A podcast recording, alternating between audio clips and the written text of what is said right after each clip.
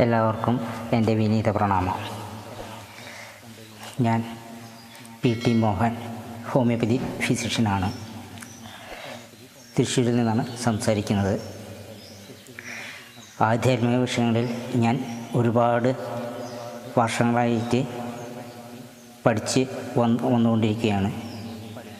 ഒരുപാട് ഒരുപാട് ഗുരുക്കന്മാരെ തേടി ഒരുപാട് ഒരുപാട് ഗുരുക്കന്മാരുടെ കീഴിൽ പല വിദ്യകളും അഭ്യസിച്ചിട്ടുണ്ട്. പലരും ഫ്രോഡുകളായിരുന്നു.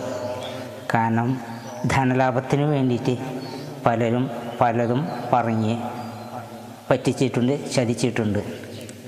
തേടായി തുറക്കാമെന്നും അതുപോലെ മൂന്നാം കണ്ണ് തുറക്കാമെന്നും കൊണ്ടിന് ശക്തി ഉണർത്താമെന്നൊക്കെ പറഞ്ഞ് കുറേ പേര് ഈ യൂട്യൂബിൽ തന്നെ നിങ്ങൾക്ക് കാണാവുന്നതാണ്. പക്ഷേ അതൊന്നും സത്യാവസ്ഥ ആയിട്ടുള്ള കാര്യങ്ങളല്ല. നിങ്ങളെ സംബന്ധിച്ച് പറയുകയാണെങ്കിൽ അല്ലെങ്കിൽ എന്റെ അനുഭവത്തിന്റെ വെളിച്ചത്തിൽ പറയുകയാണെങ്കിൽ കുണ്ടലിനി ശക്തിക്ക് ഉണരണമെന്നുണ്ടെങ്കിൽ അങ്ങനെ പെട്ടെന്ന് ഒരാൾക്കും ഉണർത്താനായിട്ട് കഴിയുകയില്ല. നമ്മുടെ പാരമ്പര്യ രീതി അനുസരിച്ച് പല പരമ്പരകളും നമ്മുടെ ഇന്ത്യയിലുണ്ട്. കാരണം വെച്ചിട്ടുണ്ടെങ്കിൽ പരമ്പര എന്ന് പറഞ്ഞാൽ കൃഷി പരമ്പരകളെ കുറിച്ചാണ് ഞാൻ പറയുന്നത്. അത് പല പരമ്പരകളും നമ്മുടെ ഭാരതത്തിൽ തന്നെയുണ്ട്. അവരുടെ തന്നെ ശിഷ്യന്മാർ ഒത്തിരി പേര് നമ്മുടെ ഭാരതത്തിലുണ്ട്.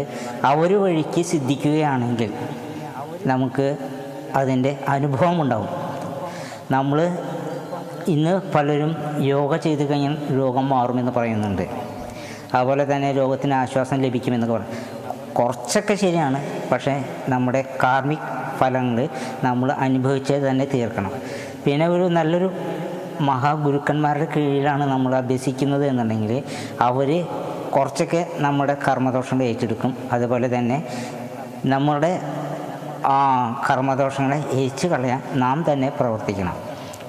വെറും യോഗാസനം ചെയ്തുകൊണ്ടോ വെറും പ്രാർത്ഥന ചെയ്തുകൊണ്ടോ അല്ലെങ്കിൽ കുറേ മെഡിറ്റേഷൻ മാത്രം ചെയ്തുകൊണ്ടോ നമ്മുടെ കർമ്മങ്ങളെ എരിച്ചു കളയാൻ കഴിയുകയില്ല. നമുക്ക് ഭക്തിയും വേണം. അതേസമയം തന്നെ നമ്മളെ സംബന്ധിച്ച് പറയുകയാണെങ്കിൽ വിശ്വാസവും വേണം. അതേപോലെ തന്നെ നമ്മളെ നാമജപം. വളരെ പ്രധാനപ്പെട്ട ഒരു കാര്യമാണ്. അങ്ങനെ പല കാര്യങ്ങളും കൂടി ചേർന്നാൽ മാത്രമാണ് അതിനോടൊപ്പം തന്നെയാണ് നമ്മൾ മറ്റുള്ള വിഷയങ്ങളായിട്ടുള്ള യോഗയും ധ്യാനവും ഒക്കെ കൂടി കൂടിച്ചേരുമ്പോൾ മാത്രമാണ് നമ്മുടെ കർമ്മങ്ങളെ അല്ലെങ്കിൽ നമ്മുടെ പൂർവകാല കർമ്മഫലങ്ങളെയൊക്കെ എരിച്ചു കളയാനായിട്ട് സാധിക്കുകയുള്ളൂ. പിന്നെ നമുക്ക് പൂർവ ജന്മം ഉണ്ടായിരുന്നു എന്ന് ചോദിച്ചു കഴിഞ്ഞിട്ടുണ്ടെങ്കിൽ അത് വലിയൊരു ചോദ്യം തന്നെയാണ്. അതൊന്നും തെളിയിക്കാൻ പറ്റുന്ന കാര്യങ്ങളല്ല. കാരണം അനുഭവം മാത്രമാണ് നമുക്ക് മുന്നിലുള്ളത്. കറണ്ടിനെ നമുക്ക് കാണുവാനായിട്ട് സാധിക്കുകയില്ല. അപ്പോൾ കറണ്ടിനെ നമുക്ക് അനുഭവിച്ചറിയാനായിട്ട് സാധിക്കും. അതുപോലെ വായുവിനെ നമുക്ക് അറിയാനായിട്ട് സാധിക്കുകയില്ല. നമുക്ക് എന്ത് ചെയ്യാൻ പറ്റും? അനുഭവിച്ച് അറിയുവാനായിട്ട് സാധിക്കുകയുള്ളൂ. അങ്ങനെ നമ്മുടെ സയൻസ് അതായത് നമ്മുടെ ശാസ്ത്രം എന്ന് പറയുന്ന സംഗതി അതിന് മാത്രം ഉയർന്നിട്ടില്ല. അപ്പോൾ അത് നമ്മൾ അനുഭവിച്ച് അറിയേണ്ട കാര്യങ്ങളാണ്. പിന്നെ നമ്മുടെ ഈ ആധികാരിക ഗ്രന്ഥങ്ങൾ അല്ലെങ്കിൽ ഭാരതീയമായിട്ടുള്ള ഗ്രന്ഥങ്ങൾ രാമായണം മഹാഭാരതം പോലെയുള്ള അല്ലെങ്കിൽ മറ്റുള്ള ഗ്രന്ഥങ്ങളെല്ലാം നമ്മൾ നാല് വിധത്തിലാണ് കാണേണ്ടത്. അതിനെക്കുറിച്ചിട്ട് ഞാൻ പിന്നീട് സംസാരിക്കാവുന്നതാണ്. അതുപോലെ തന്നെ നമ്മുടെ ഋഷികൾ പല അർത്ഥത്തിലും ഉപമകളാലും കഥകളാ കഥകളാലും നമ്മളെ പല കാര്യങ്ങളും ഉദ്ഘോഷിപ്പിച്ചിട്ടുണ്ട് പക്ഷേ നമുക്ക് അവയുടെ ആന്തരിക അർത്ഥം നമുക്കൊന്നും മനസ്സിലാക്കാൻ കഴിയുകയില്ല. ലളിത സഹസ്രനാമം നമ്മൾ ശരിക്കും ചെല്ലുന്നുണ്ട്. പക്ഷേ അതിന്റെ ആന്തരിക അർത്ഥം അറിയില്ല. കാരണം വെച്ച് കഴിഞ്ഞാൽ ദേവിയുടെ ദേഹ വർണന മാത്രമാണ് അല്ലെങ്കിൽ അംഗലാവണ്യങ്ങളെ കുറിച്ചിട്ടാണ് അവിടെ പറയുന്നത്. അതിന്റെ ഒപ്പം കുണ്ടിനി ശക്തിയെയും മറ്റു വിഷയങ്ങളെയും കുറിച്ചിട്ട് പറയുന്നുണ്ടെങ്കിലും അവിടെ അംഗലാവണ്യങ്ങളെക്കുറിച്ചും അതിനെ വർണിച്ചും സ്തുതിച്ചും പൂഴ്ത്തിയും ഒക്കെയാണ് പറയുന്നത്. അപ്പോൾ അത് ബാഹികമായിട്ടുള്ള ഒരു കാര്യം മാത്രമാണ്. പക്ഷേ അതിന്റെ ആന്തരിക അർത്ഥം മറ്റു പലതാണ്. ഇന്ന് ഞാനിവിടെ പറയാൻ ഉദ്ദേശിക്കുന്നത് ഭദ്രകാളിയുടെ രീതികളെ കുറിച്ചിട്ട് ഉപാസന ഒരു ഗുരുവിൽ നിന്ന് നേരിട്ട് അഭ്യസിക്കുന്ന അഭ്യസിക്കേണ്ടതാണ്. അതിന് പ്രാണായാമം പ്രാണായാമം മന്ത്രജപം അങ്ങനെ കുറേ കാര്യങ്ങൾ നമുക്കവിടെ ചെയ്യേണ്ടതായിട്ടുണ്ട്. അപ്പോൾ നമുക്കതൊന്നും ദീക്ഷ കൊടുക്കാനായിട്ട് ഈ യൂട്യൂബിൽ കൂടെ നമുക്ക് കഴിയുകയില്ല. അത് ഗുരുവിൽ നിന്ന് നമുക്ക് നേരിട്ട് തന്നെ അനുഭവിച്ച് അല്ലെങ്കിൽ നമുക്ക് നേരിട്ട് ദീക്ഷ വാങ്ങിക്കേണ്ടതാണ്.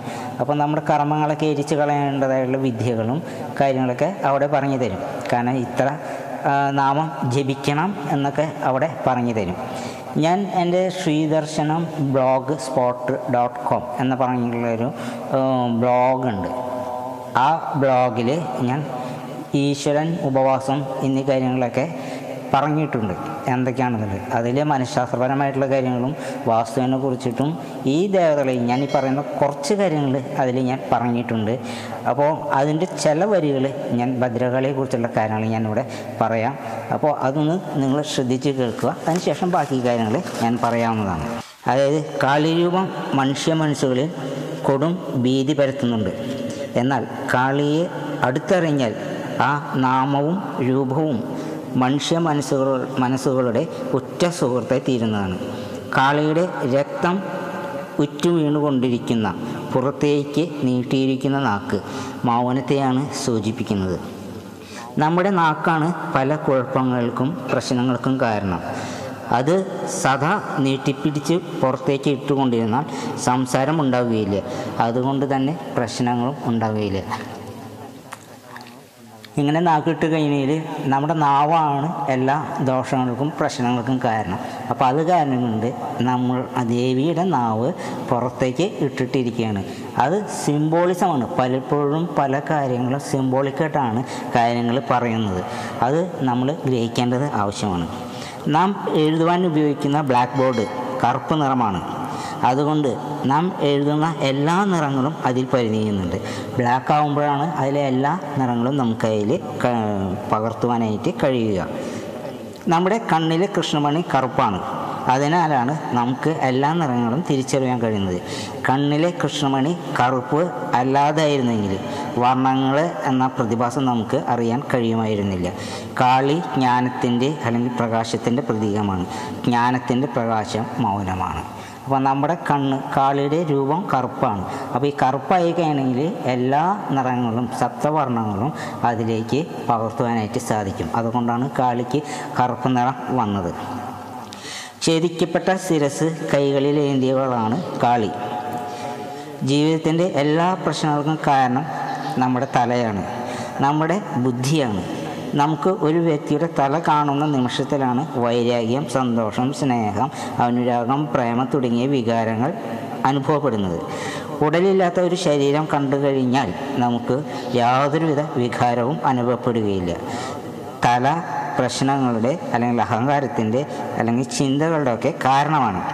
തല അഥവാ ബുദ്ധിയെ മാറ്റിയാൽ അഹങ്കാരം ഇല്ലാതാകും. വെറുപ്പ് തുടങ്ങുന്നത് ശിരസ് കാണുന്ന ആ സമയം മുതൽക്കാണ്. അപ്പം നമ്മുടെ ഒരു തല കാണുന്ന സമയമാണ് നമുക്ക് ആ ഒരു വ്യക്തിയോട് പ്രത്യേകിച്ച് സ്നേഹം പ്രേമം പ്രണയം അതുപോലെ തന്നെ ദേഷ്യം വൈരവും ഒക്കെ തോന്നുന്നത്. നമ്മുടെ കഴുത്തിൽ അല്ലെങ്കിൽ നമ്മുടെ ശരീരത്തിൽ തലയില്ല എന്നുണ്ടെങ്കിൽ നമുക്ക് ഈ വക ചിന്തകളോ പ്രശ്നങ്ങളോ ഒന്നും നമുക്ക് കാണുകയില്ല. പിന്നെ ദേവി അഭയമുദ്രയാണ് പിടിച്ചിരിക്കുന്നത്. അഭയമുദ്ര സൂചിപ്പിക്കുന്നത് അതിന്റെ അർത്ഥം നൽകുന്നത് പോലെ ഭയപ്പെടേണ്ടതില്ല എന്ന് തന്നെയാണ്. വരദ എന്നാൽ എന്നെ ശരണം പ്രാപിക്കൂ എന്നാണ്. അറുത്ത കൈയെ അരക്കെട്ടിൽ ചുറ്റിപ്പിടിച്ചിരിക്കുന്നതായി നമുക്ക് കാണാം. കൈകൾ കർമ്മത്തിന്റെ പ്രതീകങ്ങളാണ്. സ്വന്തം കൈകൾ കൊണ്ട് സ്വന്തം കർമ്മങ്ങൾ ഇല്ലാതാക്കുവാൻ അതിന് ചില പരിമിതികളുണ്ട്. കർമ്മം കൊണ്ട് നേടുന്നത് കർമ്മം കൊണ്ട് അനുഭവിക്കുന്നു. കർമ്മം ചെയ്യുക എന്ന് വെച്ച് കഴിഞ്ഞാൽ കൂലിയാണ്. കർമ്മം ചെയ്തിട്ടുണ്ടെങ്കിൽ അവൻ കൂലിക്ക് അർഹനാണ്. കൃപ സമ്മാനമാണ്. കർമ്മം ചെയ്യുന്നു. ഫലം അനുഭവിക്കുന്നു. ജ്ഞാനമാണ് സമ്മാനമായി നമുക്ക് ലഭിക്കേണ്ടത്. അത് ശാശ്വതമാണ്. ജ്ഞാനത്തിന്റെ പ്രതീകമായിട്ടാണ് അരക്കെട്ടിൽ ചുറ്റിയിരിക്കുന്ന കൈകൾ സൂചിപ്പിക്കുന്നത്. കൈകൾ അരക്കെട്ടിൽ ചുറ്റിപ്പിടിച്ചിരിക്കുന്നു. ചുറ്റിപ്പിടിച്ചിരിക്കുന്നത് കൊണ്ട് അതിന്റെ ഫലമായി ഒന്നും നമുക്ക് കിട്ടുകയില്ല. അതായത് കർമ്മം ഒന്നും ചെയ്യുന്നില്ല. ജ്ഞാനം ഉണ്ടായാൽ യോഗ്യത തന്നെ ഉണ്ടാകും. ജ്ഞാനം കൊണ്ട് വിഡ്ഢിയും ജ്ഞാനിയായി തീരും. ഇതൊക്കെയാണ് നമ്മൾ അന്ന് ഈ കാളിയുടെ രൂപത്തിനെ കുറിച്ചിട്ട് നമ്മൾ പറയുന്ന ഒരു കാര്യം. അപ്പോൾ ജ്ഞാനമാണ് കിട്ടുന്നത്. നമ്മൾ കർമ്മം ചെയ്യുമ്പോൾ നമ്മൾ കൂലിക്ക് അർഹന അർഹനാണ്. അപ്പോൾ നമ്മൾ കർമ്മം ചെയ്യുമ്പോൾ കൂലി നമ്മൾ ആഗ്രഹിക്കുന്നു. അപ്പോൾ നമ്മൾ കർമ്മം ചെയ്യാതിരുന്ന് കഴിഞ്ഞാൽ നമുക്ക് കൂലി ലഭിക്കുകയില്ല. കൂലി എന്തിന്റെ ഇതാണ്? ജ്ഞാനത്തിന്റെ മാർഗമാണ്. അപ്പോൾ നമ്മൾ ജ്ഞാനമാർഗത്തിലേക്ക് പോകണമെന്നാണ് കാളിയുടെ രൂപത്തെ റെപ്രസെന്റ് ചെയ്ത് പറയുന്നത്.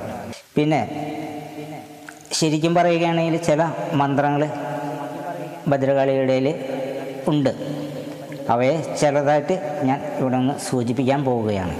അതായത് കാ ഭദ്രകാളിയുടെ ധ്യാനമുണ്ട്.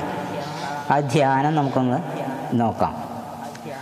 ഓം രുദ്രസുധായ വിദ്മഹേ ശൂലഹസ്തായ ധീമഹി തന്നോ കാളി പ്രചോദയാത്. അതുപോലെ തന്നെ ധ്യാനമുണ്ട്.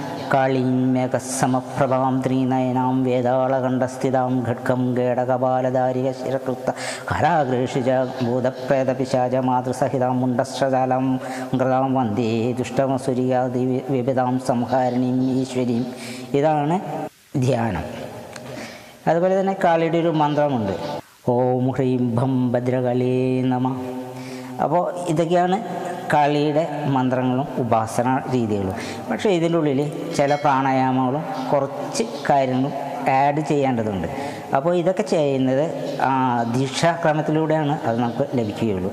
അപ്പോൾ നമ്മൾ ദീക്ഷ സ്വീകരിച്ചതിന് ശേഷമാണ് നമുക്ക് ഇതെല്ലാം പറയേണ്ടത്. ഇതിന്റെ ഇത് ഞാൻ ഡിസ്ക്രിപ്ഷനിൽ എഴുതി ചേർക്കുന്നുണ്ട്. അപ്പോൾ നിങ്ങൾ സംശയമുള്ളവർ മനസ്സിലാകാത്തവരുണ്ടെങ്കിൽ അവിടെ നോക്കുക. കാരണം അവ ഈ ധ്യാനവും അതുപോലെ തന്നെ ഈ മന്ത്രവും എല്ലാം ഞാൻ ഡിസ്ക്രിപ്ഷനിൽ എഴുതി വയ്ക്കുന്നുണ്ട് പക്ഷേ ഗുരു ഉപദേശം കിട്ടാതെ കൊണ്ട് ഇതൊന്നും ഉപയോഗിക്കാൻ പാടില്ല എന്നുള്ളതാണ് ഇതിന്റെ പരമാർത്ഥം. പല സമ്പ്രദായങ്ങളും പല രീതിയിലാണ് ചെയ്യുന്നത്. പിന്നെ ലഘു ഉപാസന സമ്പ്രദായമാണെന്നുണ്ടെങ്കിലാണ് ഇത് എളുപ്പമാവുകയുള്ളൂ.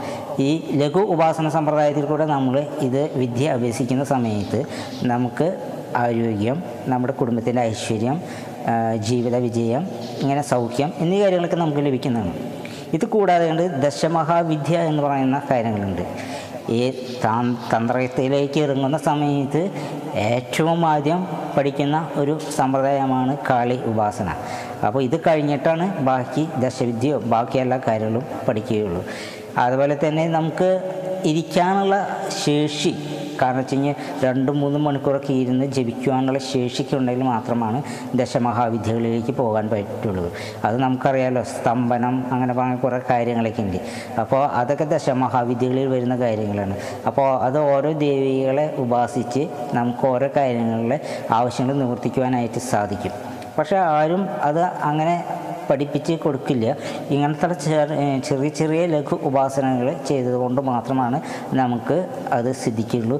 ചെറിയ അതായത് ലഘു ഉപാസന ചെയ്യുന്നതിനായിട്ട് അതിന്റെ അഡ്രസ്സും കാര്യങ്ങളും ഞാനിവിടെ ചോടെ തേർ ചേർക്കുന്നതാണ്.